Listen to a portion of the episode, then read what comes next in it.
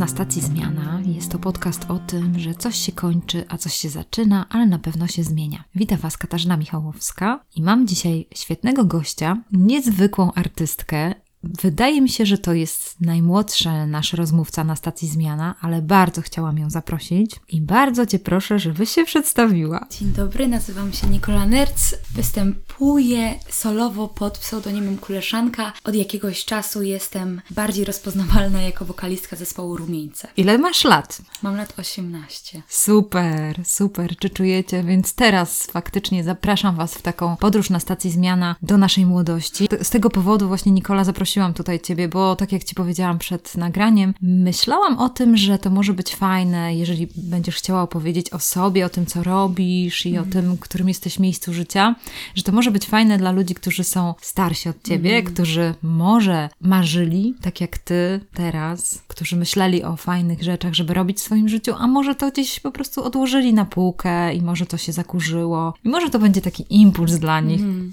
Mam nadzieję, ta nasza rozmowa będzie takim impulsem, żeby wrócić do naszych marzeń. Nikola, to jest niesamowite, kiedy obserwuję tą Twoją karierę. Jesteś młodą osobą, masz 18 lat. Czy Ty od zawsze myślałaś o muzyce? Czy to nagle przyszło, że zaczęłaś myśleć o tym? No już wydałaś kilka fajnych piosenek i piszesz teksty. To jest dobre pytanie, czy ja zawsze o tym myślałam. Na pewno nie zdawałam sobie sprawy, że o tym myślę. Będąc w szkole muzycznej, nigdy nie umiałam pasować się w schemat, nigdy nie umiałam zagrać tak, jak mnie o to prosili.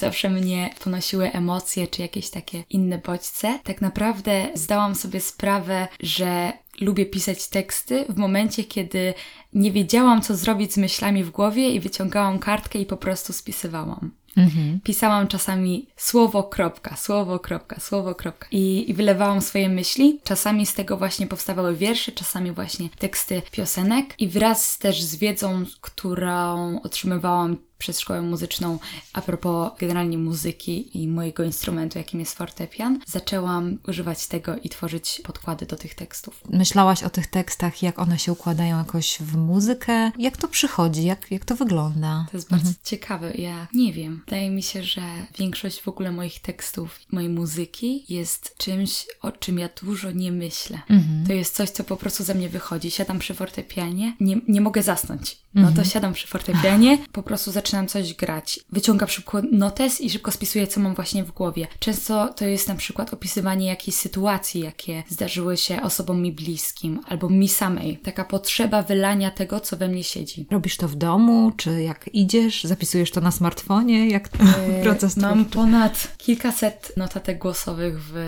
moim telefonie. Zdarza mi się, że przyjdzie do mnie jakiś wers lub jak, jakaś melodia na przystanku, w tramwaju, w kolejce, w autobusie. Mam dwa nagrania z samolotu, jakichś takich miejsc, o których w życiu by się nie mogło pomyśleć, że mogłyby być inspiracją do czegoś. Ale ty słyszysz muzykę z tego rytmu, który miasto na przykład wydobywa? Usłyszysz, że są powtarzające się rytmy i ty to zaczynasz słyszeć, układać się to w głowie w muzykę? Czy jakoś ta muzyka jest w tobie i ona się łączy z tym rytmem miasta? Na pewno mogę powiedzieć, że bardzo lubię obserwować. Zwłaszcza kiedy nie mam interakcji w danym momencie z jakimś innym człowiekiem, na pewno nie takiej bezpośredniej, kiedy mogę po prostu obserwować i nie rozmawiać z nimi, to wtedy mnie nachodzą myśli, co ta osoba sobie wyobraża, gdzie ona biegnie, dlaczego ona biegnie, dlaczego ona się właśnie zatrzymała na środku świateł, no dlaczego? Zastanawiam się i buduję sobie jakieś takie toki myślowe, jakie siedzą w tych osobach i najczęściej właśnie spisuję w notatkach jakieś takie myśli. Można powiedzieć, że trochę oceniam powierzchownie te osoby. Mm -hmm, mm -hmm. Trochę oceniam, co one sobie właśnie mogą w danym momencie myśleć. I potem, jak odtwarzam to sobie w domu, -hmm. gdy siadam przy pianinie, próbuję znaleźć ten dźwięk, który mi wtedy przyszedł na tym przystanku do głowy, znaleźć go na klawiaturze fortepianu i próbuję odtworzyć to i próbuję wyobrazić sobie tę osobę jeszcze raz i piszę dalej tekst. Też charakter, w którym piszę, musi się odnosić do tego, co ja czułam, widząc tę osobę w tamtym momencie. Muszę się mhm. jakoś przenieść w czasie. Czyli te osoby jakoś cię wzruszają, zastanawiają, no wtedy piszesz jakiś scenariusz, już, to że używasz wyobraźni. Chociaż to, co mówisz, jest takie fajne, bo kojarzy mi się ciągle z takim obrazem dziecięctwa. że Tak dziecko trochę patrzy na świat. Później, niestety im jesteśmy starsi, coraz bardziej to tracimy, dlatego że jesteśmy bardziej zabiegani, bardziej zmartwieni, dużo na głowie i wtedy gdzieś się gubi to dziecko w sobie takiego obserwatora, który patrzy sobie na innych, tak jak mówisz, nie? Że się tak przeglądasz i myślisz sobie, co tam, co tam ten pan taki dziwny, nie? I to jakoś tak zachowałaś w sobie, że te twoje zmartwienia, bo teraz rozumiem, jesteś przed maturą, czy w przyszłym roku przyszłym matur- roku, W przyszłym roku. Martwisz się już maturą? Jeszcze nie za bardzo. Nie wiem, czy będę się nią martwić. Nie wiesz, czy będziesz się Tak, martwić. tak. Aha. Mogę powiedzieć, że z dużym dystansem patrzę na takie jakieś egzaminy, czy takie przyziemne sprawy. Mhm, Bardzo dużym dystansem. Ciężko, ciężko mnie zestresować. O, no proszę. Więc mm, mm, też często o tym piszę, że mam wiele utworów, które nie zostały wydane, ale w większości z nich nawołuję do tego, zatrzymaj się właśnie człowieku. Pomyśl, albo odpocznij, albo wróć do miejsca, w którym byłeś na początku. Zobacz sobie na tę drogę, którą przebyłeś, czy zrealizowałeś to, co chciałeś na samym początku. I właśnie to czuję, że chciałabym zachować też na przyszłość, że będę potrafiła właśnie wpływać na ludzi, że zatrzymajcie się, pomyślcie, nie pędźcie tak, dlaczego tak pędzicie? Kto cię goni? Kto was, kto was goni? Dlaczego po prostu nie możecie się zatrzymać? To jest dla mnie takie niezrozumiałe. Widzę to i często właśnie o tym piszę. A jak myślisz, dlaczego ludzie dorośli tak pędzą? Dlaczego tak jest? Bo myślą, że, że muszą wszystko w swoim życiu samemu ogarnąć. Bo myślą, że, że wszystko muszą trzymać w swoich rękach. Że o nie, bo tu się trochę wyleje, to jest jakby trzymać jakąś ciecz w rękach, zrobić sobie takie gniazdko z rąk i trzymać jakąś ciecz. No i wiadomo, że się trochę wyleje pomiędzy palcami, wyleje się, jak będzie się szło. A oni cały czas trzymają to swoje życie w tych rękach i cały czas się boją, że trochę się wyleje, więc muszą pędzić, żeby to się tylko nie wylało, żeby dobiec do końca po prostu, żeby nic im się nie zepsuło, żeby nic po prostu nie uciekło z tego życia. I boją się stracić kontrolę. Że to, co ludzi trzyma w tym pędzie, to jest to, że oni chcą czuć, że mają kontrolę. Tylko ta kontrola często ich przytłacza i to jest kolejny aspekt, nie? który za tym idzie. Dlaczego? Bo pę- pęd sam w sobie nie jest zły. W momencie, kiedy czujesz się przytłoczony tym pędem, wtedy zaczyna być problem. Jak oni tak pędzą, trzymają tą ciecz i tak biegną, to co oni po drodze gubią? W sensie takim, czy oni coś gubią, czy oni coś przegapiają? Wydaje mi się, że mogą zgubić samych siebie. Mhm. Bo tak naprawdę to w tym całym pędzie mogą dbać o rodzinę, mogą dbać o karierę zawodową, mogą dbać o wszystko, mogą zdążyć pójść na zakupy, mogą zdążyć pójść załatwić coś, mogą pójść na siłownię, mogą zrobić wszystko, wszystko, wszystko, ale w momencie, w którym próbują zapełnić sobie tą taką listę, co zrobić do zrobienia, zapominają o samym sobie Mhm. mówią, ja się rozwijam, ja się przecież rozwijam, ja przecież idę tam i tam i tam i tam. Zapominają o tym, że muszą się czasami zastanowić. Pędząc bardzo łatwo się zgubić. I wydaje mi się, że to, co im może uciec, to właśnie jakieś takie zasady moralne. Albo coś, co pozytywnego wynieśli z domu. Albo w ogóle ich charakter. Pędząc bierzesz z wielu miejsc i zatraca się to, co, co w tobie było na samym początku. Takiego ważnego, wartościowego. Może się zatracić. A czy ty, Nikola, masz takie sposoby? No bo pierwsze, czy masz takie obawy, że może tak być? No bo będziesz coraz bardziej dojrzała, będziesz musiała siebie utrzymać. Na razie nie musisz tego robić, bo robią za ciebie to rodzice. Ale jak myślisz, że, że kiedyś to zmartwienie może cię dopaść, to myślisz o tym, że masz jakiś sposób w ogóle, żeby to jakoś zatrzymać? Czy ta muzyka jest taką formą? Czy twoi przyjaciele? Teraz myślisz sobie, że to możesz o to zadbać i przez to tego nie stracisz? Bardzo dobre pytanie. W każdym etapie w życiu pojawiają się nowe wyzwania. Często patrząc w przeszłość, możemy pomyśleć sobie, co to było za wyzwanie. Napisać, nie wiem, egzamin gimnazjalny, napisać maturę, zdać jakiś sprawdzian, dostać się do jakiejś szkoły. Co to było dla mnie za wyzwanie? Teraz mam takie wyzwanie, muszę utrzymać rodzinę, muszę coś tam zrobić. Wydaje mi się, że na każdym etapie w życiu pojawiają się wyzwania odpowiednie na miarę naszego wieku czy naszego doświadczenia życiowego. W momencie, w którym ja teraz, mając przed sobą wyzwania, czy mając za sobą wyzwania, które teraz mogą mi się wydawać małe czy nieważne, one były na tamten moment w moim życiu bardzo istotne. Moim sposobem na przykład na to jest to, że ja stosuję takie małe triki. Wieczorem właśnie siadam sobie przy pianinie i przy kartce i wylewam wszystko, co mam w głowie i układam, i układam. Patrzę, co tam mi siedzi, co się nazbierało przez cały dzień, co się nazbierało przez ostatni czas i po prostu to wylewam z siebie. To jest bardzo dobre. Można też spróbować, jeśli ktoś tego nie robi, to naprawdę zachęcam, bo to jest coś, co pomaga ułożyć w głowie i też wydalić jakby z głowy też ta umiejętność obserwacji żeby wykorzystywać momenty, w których ma się szansę obserwować, na przykład jazda autobusem. Nie musisz na przykład siedzieć na telefonie jadąc autobusem, nie musisz słuchać muzyki, chociaż to też jest bardzo fajne, ale na przykład możesz spojrzeć za okno, spojrzeć przez siebie, zobaczyć jacy ludzie są w tym autobusie, dlaczego są w tym autobusie, pomyśleć sobie o nim, to jest niezwykle relaksujące. Nawołuje do refleksji po prostu. Mhm. Korzystać z momentów, w których faktycznie możesz usiąść i możesz przyjrzeć się światu, które cię otacza. Kiedy patrzę na Twoją twórczość i obserwuję ją od y, jakiegoś czasu, zaglądam i patrzę, że ty faktycznie jesteś taką poetką. Tak jak mówisz, patrzysz na to, obserwujesz i potrafisz to wyrazić w formie wiersza. Mhm. I ten wiersz później nabiera tego ciała w postaci muzyki, mhm. czyli wchodzi nam w głowę i możemy lepiej tego posłuchać. Chciałam bardzo naszym słuchaczom przeczytać jeden twój wiersz, bo na razie myślałam sobie o tym tworzeniu, że to jest najpierw może mhm. wiersz, chociaż ty mówisz, że od razu nadajesz mu muzykę. Mhm. Dobrze, uwaga, czytam. Od razu nasi słuchacze odkryją też, co Nicole inspiruje. Zamknięci na dworcu zapragnęli bawić się i grzebiąc w kubłach pełnych piasku, piratami stali się. Krzyczeli ahoj do wszystkich przechodniów, choć w środku nocy nie byłoby ich wielu. Skarbu szukali, czego się spodziewali. Dwie butelki, cztery papierosy wypalone. Płuca bezdomnych nie są już czerwone, nie są już czerwone, bo miejskość to choroba dziwna, ale jaka zdrowa, przenika, zauważona, epidemia każdego, dotyka każdego. Wirus przenoszony drogą grunwaldzką, mieszanka barów mlecznych z drogą restauracją i sklepów trochę o dużej wartości, no chyba że trochę wody w nim zagości, Peron drugi, Gdańsk wrzeszcz. Drugim domem się staje, a właściwie to już pierwszym.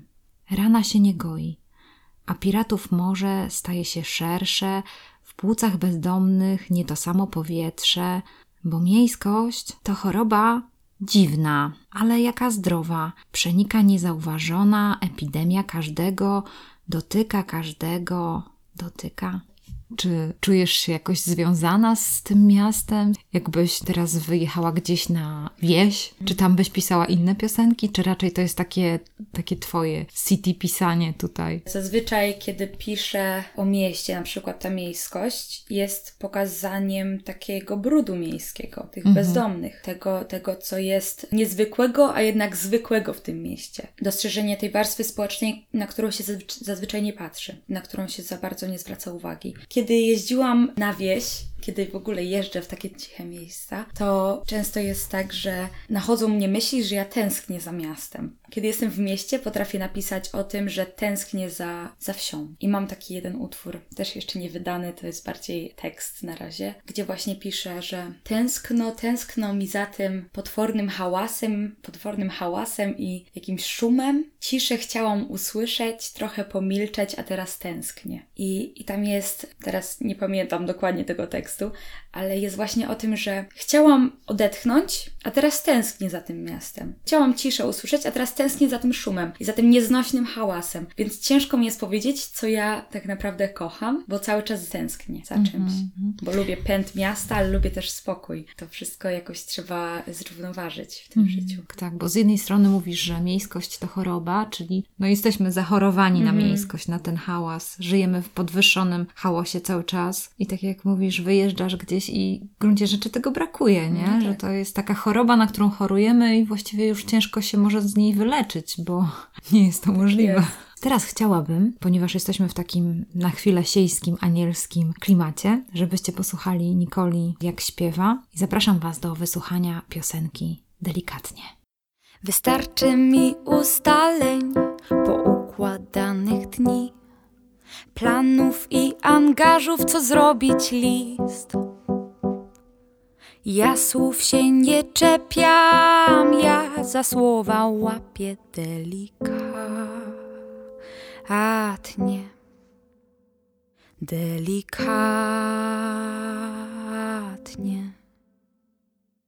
Cały miesiąc zapełniony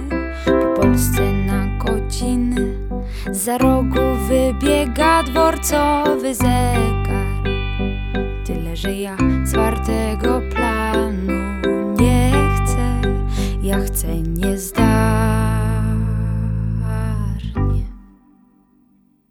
Niezdarnie.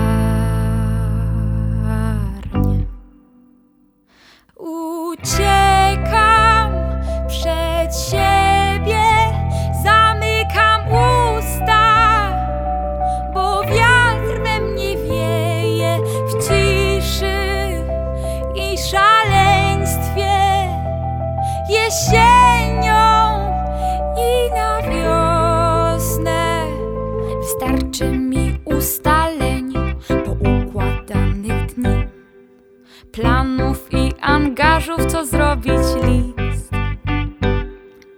Ja słów się nie czepiam, ja za słowa łapię delikatnie.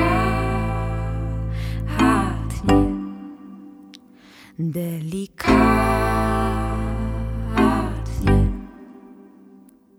Cały miesiąc zapełniony po Polsce na godziny. Za rogu wybiega dworcowy że ja zwartego planu nie chcę. Ja chcę niezdarnie.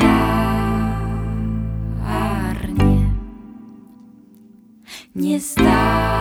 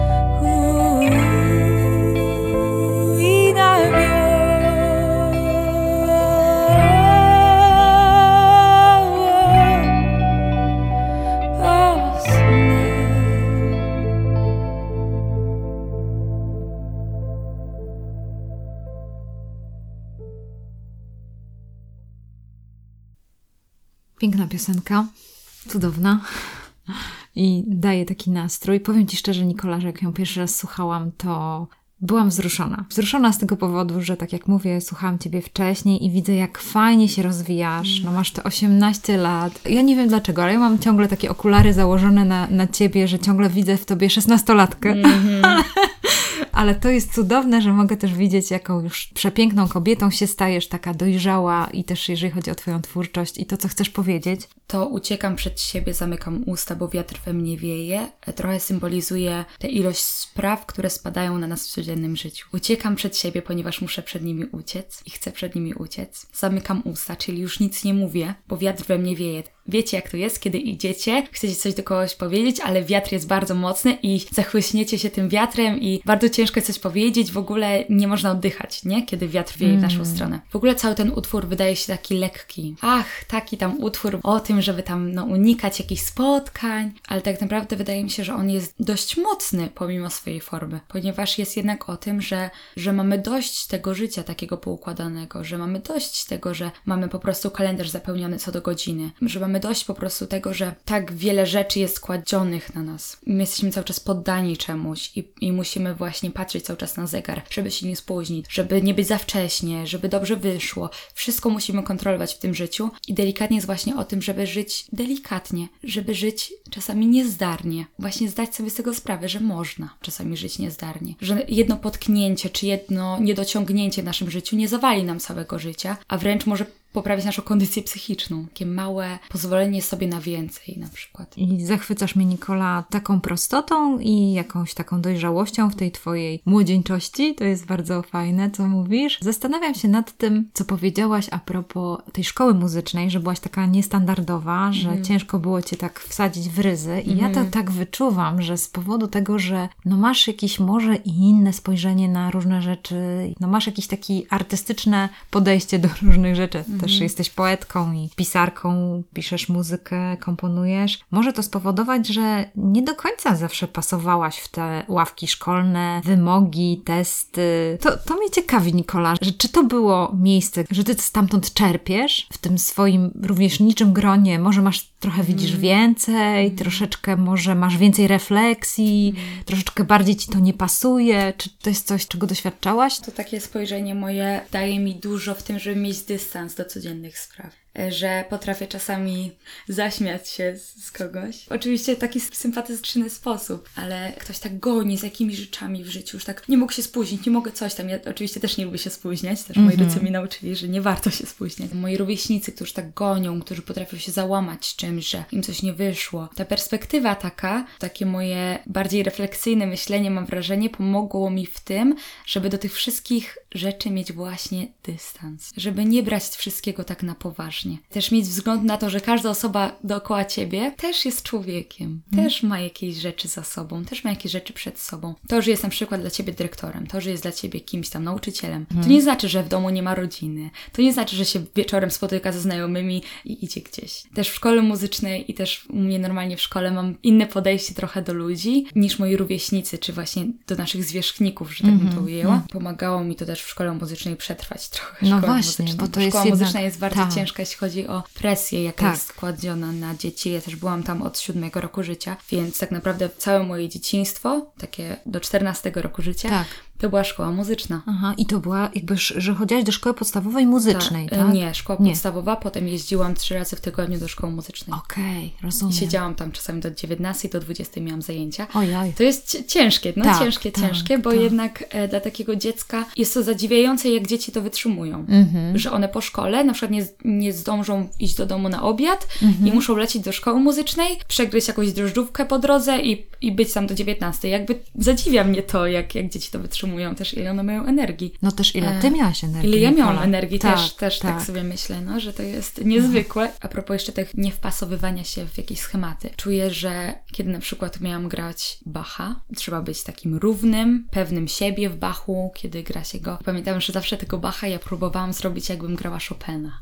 Jakoś tak z takim oddechem, z takim powiewem jakiejś świeżości. Zawsze chciałam jakoś zinterpretować inaczej, przez też na przykład nie mogłam zapamiętywać nut i na przykład myliłam się na egzaminach. Zatrzymywałam się w połowie utworu i musiałam wracać do, do początku, nie, bo nie pamiętałam, co jest dalej. Przez to też nie miałam najlepszych ocen w szkole muzycznej, ale przetrwałam cały pierwszy stopień. Bo ja po prostu zawsze odpływałam myślami. Ja sobie bardziej interpretowałam to, jakoś chciałam, chciałam coś tam włożyć takiego innego w te utwory, żeby nie grać Bacha jak Bacha. Także wiem, że to była przeszkoda trochę, żeby się rozwijać w tej szkole muzycznej dla mnie, pod tym względem takiego poziomu grania na przykład. Ale wiem, że szkoła muzyczna mi dała o tyle dużo i też polecam, jeśli wasze dzieci, mogę tak powiedzieć do, do tych słuchaczy, e, jeśli wasze dzieci mają jakieś predyspozycje muzyczne, to zachęcam, żeby wysłać do szkoły muzycznej, nie bać się, bo dziecko wytrzyma szkołę muzyczną. Szkoła muzyczna uczy dużego szacunku w ogóle do na przykład nauczycieli, do osób starszych, do muzyki, artystów różnych. Uczy ogromnego szacunku w ogóle. Dzieci w szkołach muzycznych mogą się naprawdę dobrze rozwinąć. Czyli ty byłaś do tego 12 roku życia?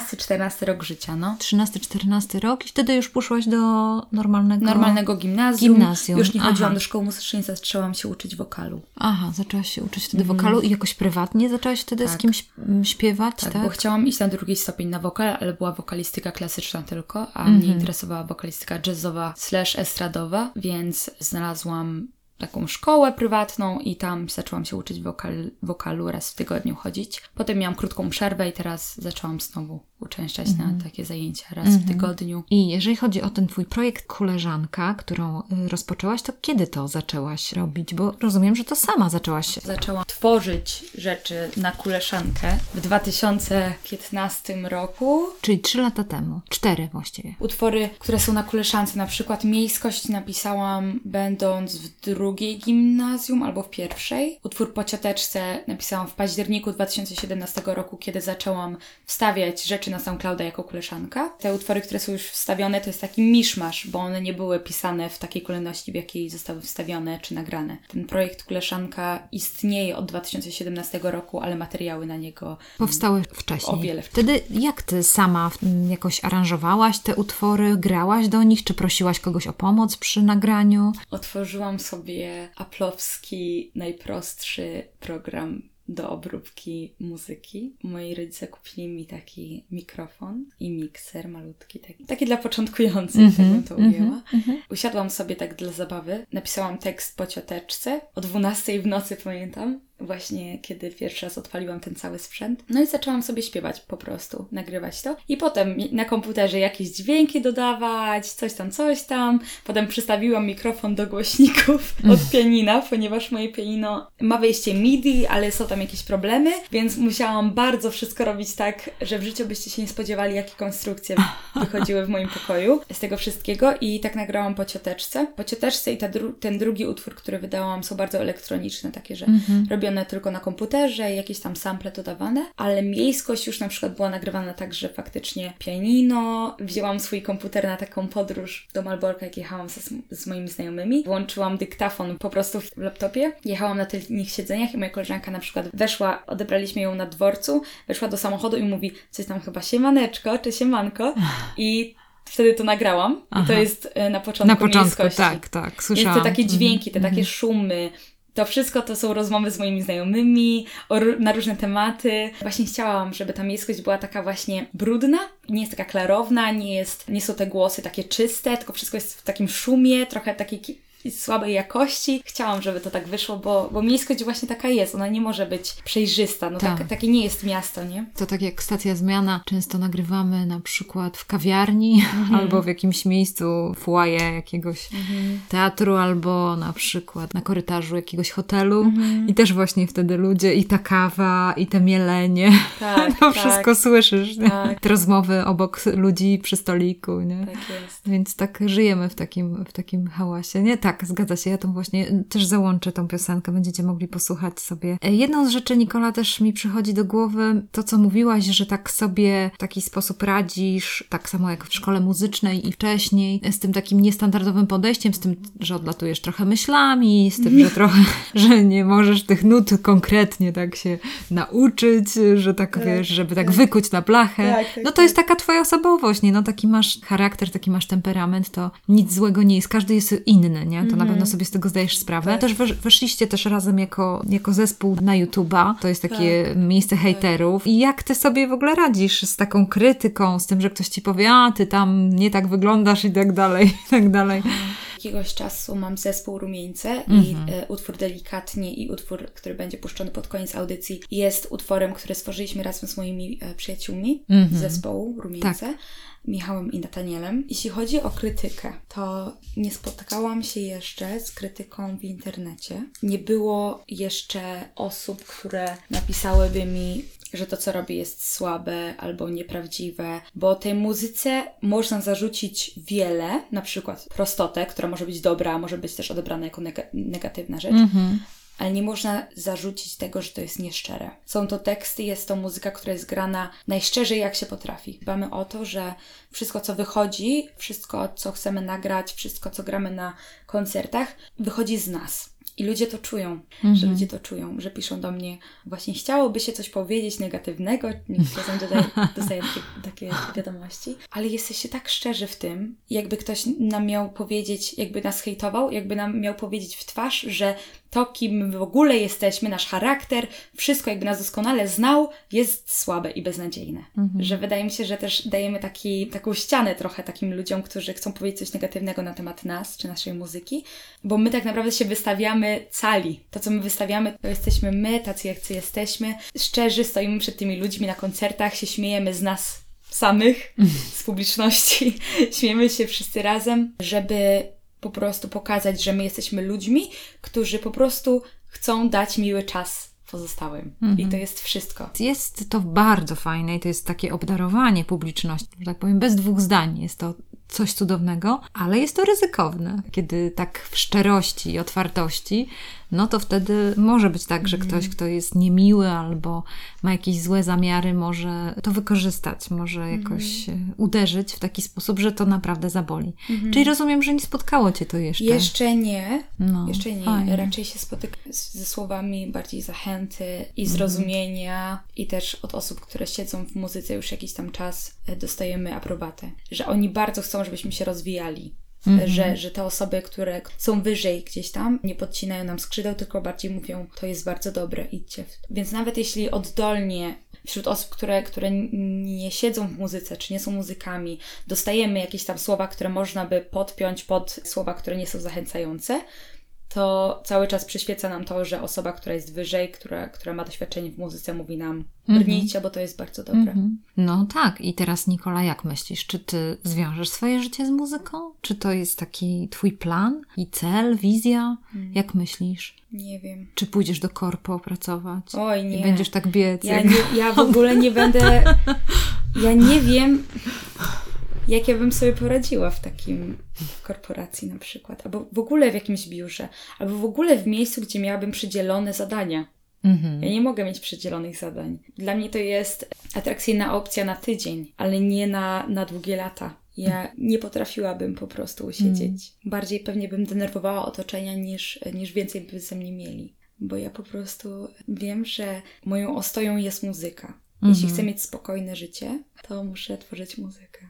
Mhm. Bo inaczej pewnie się gdzieś zapętlę. Czyli to jakoś wypływa z twojego wnętrza, z twojej potrzeby i być może będzie tak, że, bę- że nie będziesz pracowała w życiu, bo będziesz robiła to, co lubisz. No, no tak. No tak, może powiedzieć. Czyli będziesz po prostu tworzyła muzykę. No ciekawe, jak myślisz, da radę z tego wyżyć? Jak to zazwyczaj rodzice pytają, no Nikola, czy ty z tego wyżyjesz? Y, Właśnie y, mam wspaniałych rodziców, którzy nie zamykają mi w ten sposób oczu, nie nakładają takiego filtra y, właśnie tych pieniędzy. Mhm. Czasami zdarza się tak, że a może byś poszła na jakiś stabilniejszy kierunek i na wokalistykę, na przykład na coś takiego, gdzie będziesz mogła pisać, pomyślałam o dziennikarstwie muzycznym, gdzie byś mogła pisać i tworzyć, ale ja y, wierzę w to, że wszystko mi się tak ułoży, że będę po prostu mogła, mogła być spełniona i cokolwiek będę robić, cokolwiek, jakakolwiek w ogóle rzecz mi się nadarzy do roboty. Y, Czy to będzie na przykład jakiś magazyn muzyczny, czy, czy coś takiego zaproponuje mi, a może, a może chcesz mieć, nie wiem, audycję, a może chcesz mieć, pisać dla nas. To wtedy oczywiście, nie? Ale wiem, że wiem, że już się po prostu, że Bóg się już o to zatroszczy. Mhm. Że ja już będę szczęśliwa, nie? Że ja już będę spełniona w tym życiu.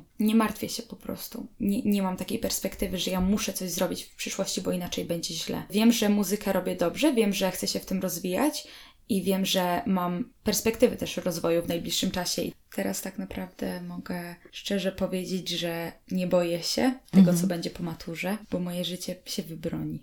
Mój talent się wybroni, Mhm. moje umiejętności się wybronią i dostaję jakieś propozycje z zewnątrz, żeby zagrać na jakimś tam koncercie, żeby zaśpiewać gdzieś tam, gdzieś tam, gdzieś tam, niekoniecznie z moim zespołem, ale solowo. Już w tym momencie, w którym tak naprawdę nie stawiam mocno na promocję, nie stawiam na, na to, żeby po prostu mnie widziano. No więc to się samo wybrania, tak czuję, nie? Że tak. tak. będzie w przyszłości, że ja skończę liceum i, i kto wie, to jest też takie, że moja mama teraz pewnie się zdenerwuje na mnie, jak to powiem, ale kto wie, czy pójdę na studia od razu.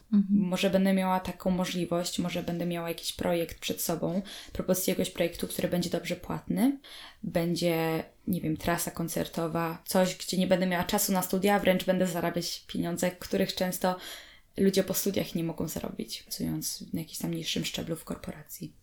Patrząc na ciebie, jaki masz kształt, jaką jesteś osobą i też jak mogłam też przyglądać się tobie, jak byłaś młodsza, to ja mam takie wrażenie, że faktycznie, że to jest jakiś dar, że jest się osobą, która może być na scenie, która to dobrze znosi, bo wiesz, niektórzy się po prostu stresują. Wydaje mi się, że, że faktycznie to jest coś, co, co możesz rozwijać, ale z drugiej strony właśnie ciekawe to jest, Nikola, to, to jest dla mnie niepojęte w tobie, tak jak ten utwór fortepian, kiedy go słuchałam, tak naprawdę ten fortepian mówi o bardzo głębokich przeżyciach, takich refleksyjnych, takiej głębi. I to jest dla mnie niesamowite, że no, jesteś taką osobą no, ekstrawertyczną, bardziej do ludzi i dobrze się czujesz na scenie, scena cię kocha, ludzie cię kochają, to gdzieś tam mówisz o takich rzeczach bardzo głębokich. Umiesz zagrać na tej nucie głębo- głębokiej. I to jest dla mnie ciekawe, nie? że masz taką właśnie w sobie taki, taką podwójną naturę trochę. Ciekawa jestem, jak to, jak to też będzie się w tobie rozwijało. I z drugiej strony strony to jest fajne, bo wydaje mi się, że stoisz na progu życia i to wszystko jeszcze jest przed tobą. Więc raczej chyba masz, nie? Dobrych przyjaciół, tak jak mówisz, wsparcie w rodzinie.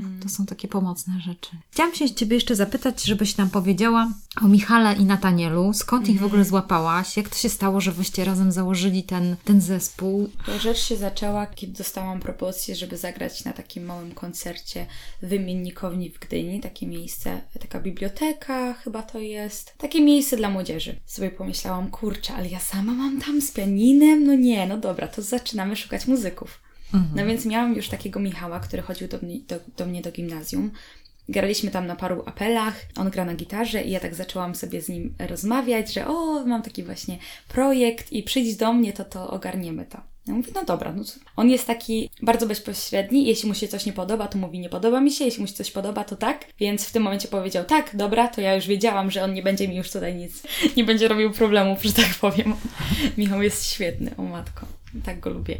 E, mam jeszcze Nataniela. Nataniel jest basistą moim i w tamtym momencie, na tamtym koncercie grał na kontrabasie, ponieważ był wtedy w szkole muzycznej i grał tam na kontrabasie właśnie. I Nataniela znam z kościoła. Od zawsze obracaliśmy się w tych kręgach takich protestanckich. E, Jakoś się tak nadarzyło, że złapaliśmy w tamtym czasie kontakt i ja też go poprosiłam o to, żeby ze mną zagrał. Wtedy też miałam okazję wziąć do tego swojego składu taką dziewczynę, która robiła mi chórki. Też była bardzo pomocna, taką dziewczynę Oliwkę, która też jednorazowo z nami wystąpiła i to był ogromny zaszczyt, bo dziewczyna jest niesamowicie utalentowana. Projekt Rumieńce, on powstał, macie fajne zdjęcie, które jest takie słodkie, też to przemyślane. To, czyli to był pomysł, żeby zrobić coś Eee, takiego? W tamtym momencie, kiedy graliśmy w wymiennikowni, nazywaliśmy się Hechku, czyli rumieńce, ale chyba po fińsku. Nie jestem pewna. Wpisaliśmy rumieńce e, w Google tłumacz i jakoś tam szukaliśmy, jak to będzie fajnie brzmiało w jakichś językach i chyba to był fiński, gdzie wyszło Hechu. I dopiero we wrześniu 2018 nazwaliśmy się Rumieńce i wróciliśmy do, do tego składu, bo mieliśmy przerwę roczną. Stwierdziliśmy, dobra, to dlaczego Rumieńce? I oni mówią, no bo ty masz rumieńce, Nikola, ty masz rumieńce. I mówię, no dobra, okej, ale musimy mieć jeszcze lepszy powód niż tylko nasza wokalistka ma rumieńce. No i e, pomyśleliśmy sobie o tym, że rumieńce właśnie pojawiają się u ludzi, kiedy występują silne emocje, kiedy jest jakieś podekscytowanie, albo kiedy są zawstydzeni. Naszła nas refleksja, że w ten sposób właśnie chcemy, aby nasza muzyka od- oddziaływywała na naszych odbiorców, na naszych słuchaczy. Poprosiliśmy naszego dobrego znajomego, Maciek, chodź do, do mnie do domu, zrobimy zdjęcia. Mówi, no dobra, to, to, to zrobimy. I on wyciął takie właśnie kółeczka nam różowe na policzki. Potem obrobił to tak, że reszta zdjęć jest e, czarno-biała, a te kółeczka są różowe, bo chcieliśmy po prostu w prosty sposób pokazać taką charakterystyczną rzecz, że co nas wyróżnia? Rumieńce, więc pokażemy te rumieńce. Nie chcieliśmy się bawić w jakieś takie przenośnie, czy, czy jeszcze bardziej takie głębsze rzeczy, ponieważ no musi pojawić się ludziom pierwsze skojarzenie, Tak. żeby to dobrze zapamięta- zapamiętali, więc pierwsze skojarzenie rumieńc, no to. I jak Nikola, jakie macie plany? Czy będziecie nagrywać płytę, czy bo na razie dwa utwory się pojawiły, które też Tylko tutaj dwa, możemy wysłuchać? Na razie planujemy koncerty. Będziemy informować na bieżąco na naszym fanpage'u oraz na naszym Instagramie. Koncerty, koncerty, koncerty. Cza- cały czas zbieramy się do tego, żeby pójść na, do studia i nagrać resztę utworów, bo się ich nazbierało troszkę. Ale na razie e, działamy w tej przestrzeni właśnie koncertowej, tego grania live i pomimo to ludzie znają już teksty niektórych piosenek, które nie są wydane co nas bardzo zdziwiło. Na ostatnim koncercie na scenie muzycznej Gdańsk e, braliśmy udział w takim koncercie charytatywnym. E, Graliśmy i spokojnie połowa publiczności znała nasze teksty z innych koncertów. Mhm. Więc mamy już takich jakby stałych bywalców, którzy orientują się, jakie, jakie utwory gramy na koncertach, co jest niesamowite, Tak. bo my ich w życiu nie, wy, nie wydaliśmy, nie daliśmy nigdzie tekstu tych utworów. Tak. E, nie, nie udostępniliśmy ich w żaden sposób. Aha. Będą te utwory, które później się znajdą na tej płycie, tak, Em, którą zrobicie? Pewnie tak, pewnie Mhm. tak. Zobaczymy jeszcze, co wybierzemy. Rozumiem. A czy będziecie zbierać jakieś fundusze na tą płytę? Jak wy to zrobicie? No bo trzeba za to studio zapłacić. Czy to jest finanse z, tego, z tych koncertów? Aha. Em, na razie finanse z koncertów nie pokryłyby kosztów wynajęcia studia i reżysera dźwięku i tego wszystkiego, ale wszystko jest na dobrej drodze. I cały czas myślimy o tym. Pewnie będziemy robić jakieś akcje. O, super. Na przykład jakiś crowdfunding, czy tak, coś tak, takiego? Tak, tak, jakieś super. akcje będziemy robić, żeby, Super. żeby ludzie też którym podobać nasza muzyka, mogli nas wesprzeć w taki praktyczny sposób. E, jeszcze mam takie pytanie ostatnie, ktoś chciałam już taką klamrą zam- zamknąć naszą rozmowę. Nikola, no czy masz jakieś marzenia? Czy masz jakieś takie pragnienia? Czy chciałabyś coś zobaczyć? Czy chciałabyś uczyć się od kogoś? Czy byś chciała spotkać swojego jakiegoś mentora ulubionego? Na pewno jest taki producent muzyczny, który nazywa się Mark Ronson. Wyprodukował więcej albumów niż może nam się wydawać, bo my go znamy tylko jakiś, z jakichś tam hitów, takich znanych na całym świecie, ale on też wyprodukował wiele takich albumów, które są wybitne, które nie są tak znane. I na pewno współpraca z nim byłby dla mnie ogromny zaszczyt. I chciałabym z nim kiedyś właśnie coś stworzyć. Jakieś takie marzenie to to, żeby czuć się właśnie w tej muzyce cały czas sobą. To jest fajne, to jest coś, do czego chciałabym dążyć, coś, co e, chciałabym, żeby nie zniknęło w ogóle z, z, ze mnie, że chciałabym po prostu cały czas wiedzieć, że to, co robię, to jestem ja, że nie próbuję się nikomu przypodobać, że nie próbuję wpasować się w jakieś tam e, trendy czy tym podobne e, rzeczy, że chciałabym być po prostu tym, kim jestem teraz i pokazywać to ludziom w całości. W danym momencie w życiu chcę być autentyczna po prostu. To jest takie moje marzenie długoterminowe na pewno, że nigdy nie chcę zatracić się właśnie w tym świecie. Fajnie, chociaż właśnie tak sobie myślę o takim świecie producenckim i później takim pomyśle. Faktycznie to musisz być wtedy taką, no tą twórczynią, że, że to wszystko jest y, twoje. Bo inaczej to po prostu producent ma pomysł na, na tak. sprzedaż Tak, ciebie. tak. On będzie miał pomysł na to, żeby to zrobić. Nie? Więc pewnie będziesz rozwijała różne swoje inne umiejętności, też producenckie prawdopodobnie wtedy. Zobaczymy. No. Zobaczymy. Zobaczymy. Na pewno jeśli już będę współpracować z jakimiś producentami, to będą to osoby, z którymi wizja na dany album, czy na jakiś utwór, czy w ogóle na, na coś, co mamy stworzyć, będzie podobna do mojej. To nie może być coś bardzo odbiegającego. Chcę zachować taką trzeźwość umysłu w tym wszystkim. Nie gonić, że tutaj się pojawi większa stawka, to jestem w stanie wyprosić siebie samą zw- ze swojego ciała i, i wprosić tam kogoś innego, tylko chcę cały czas mieć na uwadze to, kim ja jestem, i kogo przedstawiam ludziom. Kolano, jesteś na, na progu życia, jesteś na progu y, swojej, y, swojego rozwoju. Ja bardzo się cieszę, że mogłam Cię zaprosić na stację Zmiana i że dopóki jeszcze nie jesteś aż tak sławna, że każdy się tutaj bije o to, żeby z Tobą zrobić wywiad. Zapamiętajcie to nazwisko, na pewno Nicole gdzieś usłyszycie. A teraz chciałam poprosić Cię właściwie o to, żebyś mogła wprowadzić nas w utwór fortepian, który zakończy tą naszą rozmowę. O czym jest ten utwór? O czym śpiewasz dla nas? Utwór fortepian jest utworem przedstawiającym miłość zagubioną, zatraconą. Nie jest to coś, co ja sama przeżyłam, ale e, może to opisywać osobę mi jakąś bliską. Fortepian jest takim dość dramatycznym wyznaniem do drugiej osoby. A dlaczego fortepian, to przekonacie się słuchając ten utwór. Zapraszam. Zapraszamy i dziękuję Ci, Nikola, za rozmowę. Dziękuję.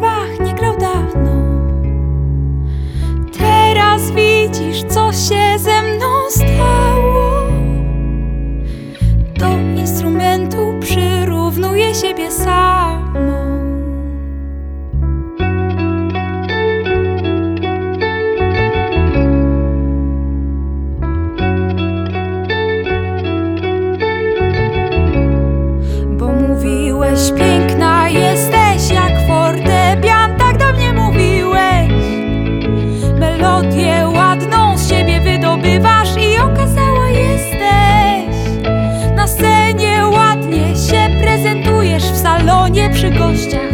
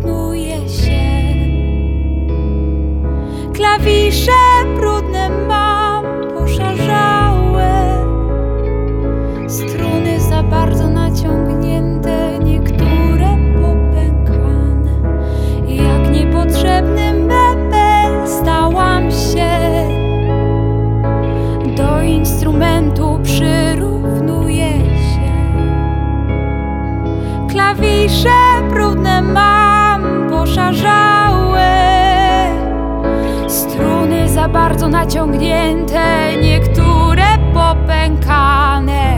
Jak fortepian jesteś piękna, tak do mnie mówiłeś.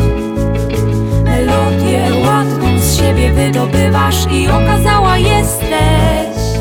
Na scenie ładnie się prezentujesz, w salonie przy gościach też. A gdy przy tobie się posiedzi troszkę, to nie można odejść, to nie można odejść.